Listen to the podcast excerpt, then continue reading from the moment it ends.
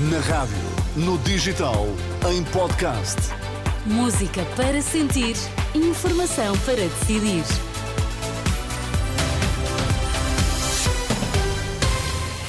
Notícias sempre à hora certa. Bom dia, André Rodrigues. Olá, O Teresa. que é que temos dia. em destaque esta hora? Há cada vez mais famílias e crianças sozinhas em situação de sem-abrigo, alerta da Presidente da Caritas em entrevista à Renascença. Passos Navegante em Lisboa mantém o preço em 2024. Vamos lá então, edição das 10 com o André Rodrigues. Nem as crianças escapam, já há menores em situação de sem-abrigo. O fenómeno é visível sobretudo nas grandes cidades. É um cenário descrito à Renascença pela Presidente da Caritas no dia em que se sabe que aumentou o número de pessoas em situação de sem-abrigo. Os dados mais recentes, relativos ao ano passado, dão conta de mais de 10.700 pessoas nessa condição, uma subida de quase 20% face a 2021. Lisboa, Alentejo e Algarve são as zonas do país onde o problema é mais preocupante. Em declarações à Renascença, a Presidente da Caritas confirma o crescimento do fenómeno do sem-abrigo em regiões onde o problema não existia. Há mais estrangeiros, mais famílias e agora também mais crianças sozinhas nas ruas. começou a haver tendas, não havia tendas, as pessoas não dormiam em tendas. É mais fácil desistir e ficar na rua com uma tenda do que ficar na rua eh, sem nada.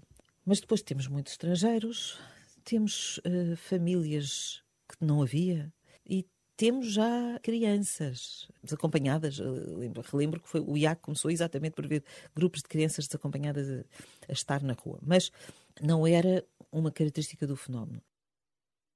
Rita Valadas, a presidente da Caritas eh, portuguesa, aqui em entrevista à jornalista Ângela Roque, uma entrevista já disponível em rr.pt. Uma medida que faz com que a Rede Nacional de Cuidados Continuados ultrapasse os 10 mil lugares. O governo anunciou o reforço da rede com mais 561 camas. Em comunicado, o Ministério da Saúde explica que a maioria dos novos lugares referem-se a unidades de longa duração e manutenção. É um reforço que, para o presidente da União das Misericórdias, fica aquém do necessário. Em entrevista no último fim de semana à Renascença e Agência Eclésia, Manuel Lemos dizia que são necessárias mais 10 mil camas nos cuidados continuados. mais 500 camas, mas são precisas, é, são mais, precisas mais 10 mil camas. Resolvia esses problemas todos, quando digo todos, a maioria esmagadora, porque depois as altas sociais, essas sim podiam ir para os lares. Porque para a rede de cuidados continuados iam as pessoas com outras morbilidades que continuam a existir. Manuel Lemos, que hoje toma posse para mais um mandato sexto na presidência da União das Misericórdias eh, Portuguesas. Passos navegante para circular na Grande Lisboa ao mesmo preço no próximo ano. Em comunicado, a empresa Transportes Metropolitanos de Lisboa confirma que os passos continuam a custar 30 euros para deslocações num só município e 40 euros para viagens em todos os municípios da área metropolitana de Lisboa. Vão também manter-se gratuitos os passos para os estudantes sub-23 e também os descontos para maiores de 65 anos. Paulo Raimundo está disponível para assinar um acordo com o PS se os socialistas apoiarem as alterações à legislação laboral que os comunistas levam esta quarta-feira ao Parlamento. De visita a uma fábrica no Carregado, o secretário-geral do PCP não fecha a porta a um acordo pós-eleitoral com o PS. Paulo Raimundo só quer o apoio esta tarde na Assembleia da República. Eu fecho já o acordo agora, fecho o acordo agora, hoje, se o Partido Socialista acompanhar nossas propostas na Assembleia da República. Se acompanhar o fim da caducidade da contratação, coletiva. Se acompanhar a reposição do, do tratamento mais favorável para os trabalhadores. Se acompanhar a reposição eh, para 100%, para acabar com o corte das horas extraordinárias do trabalho suplementar.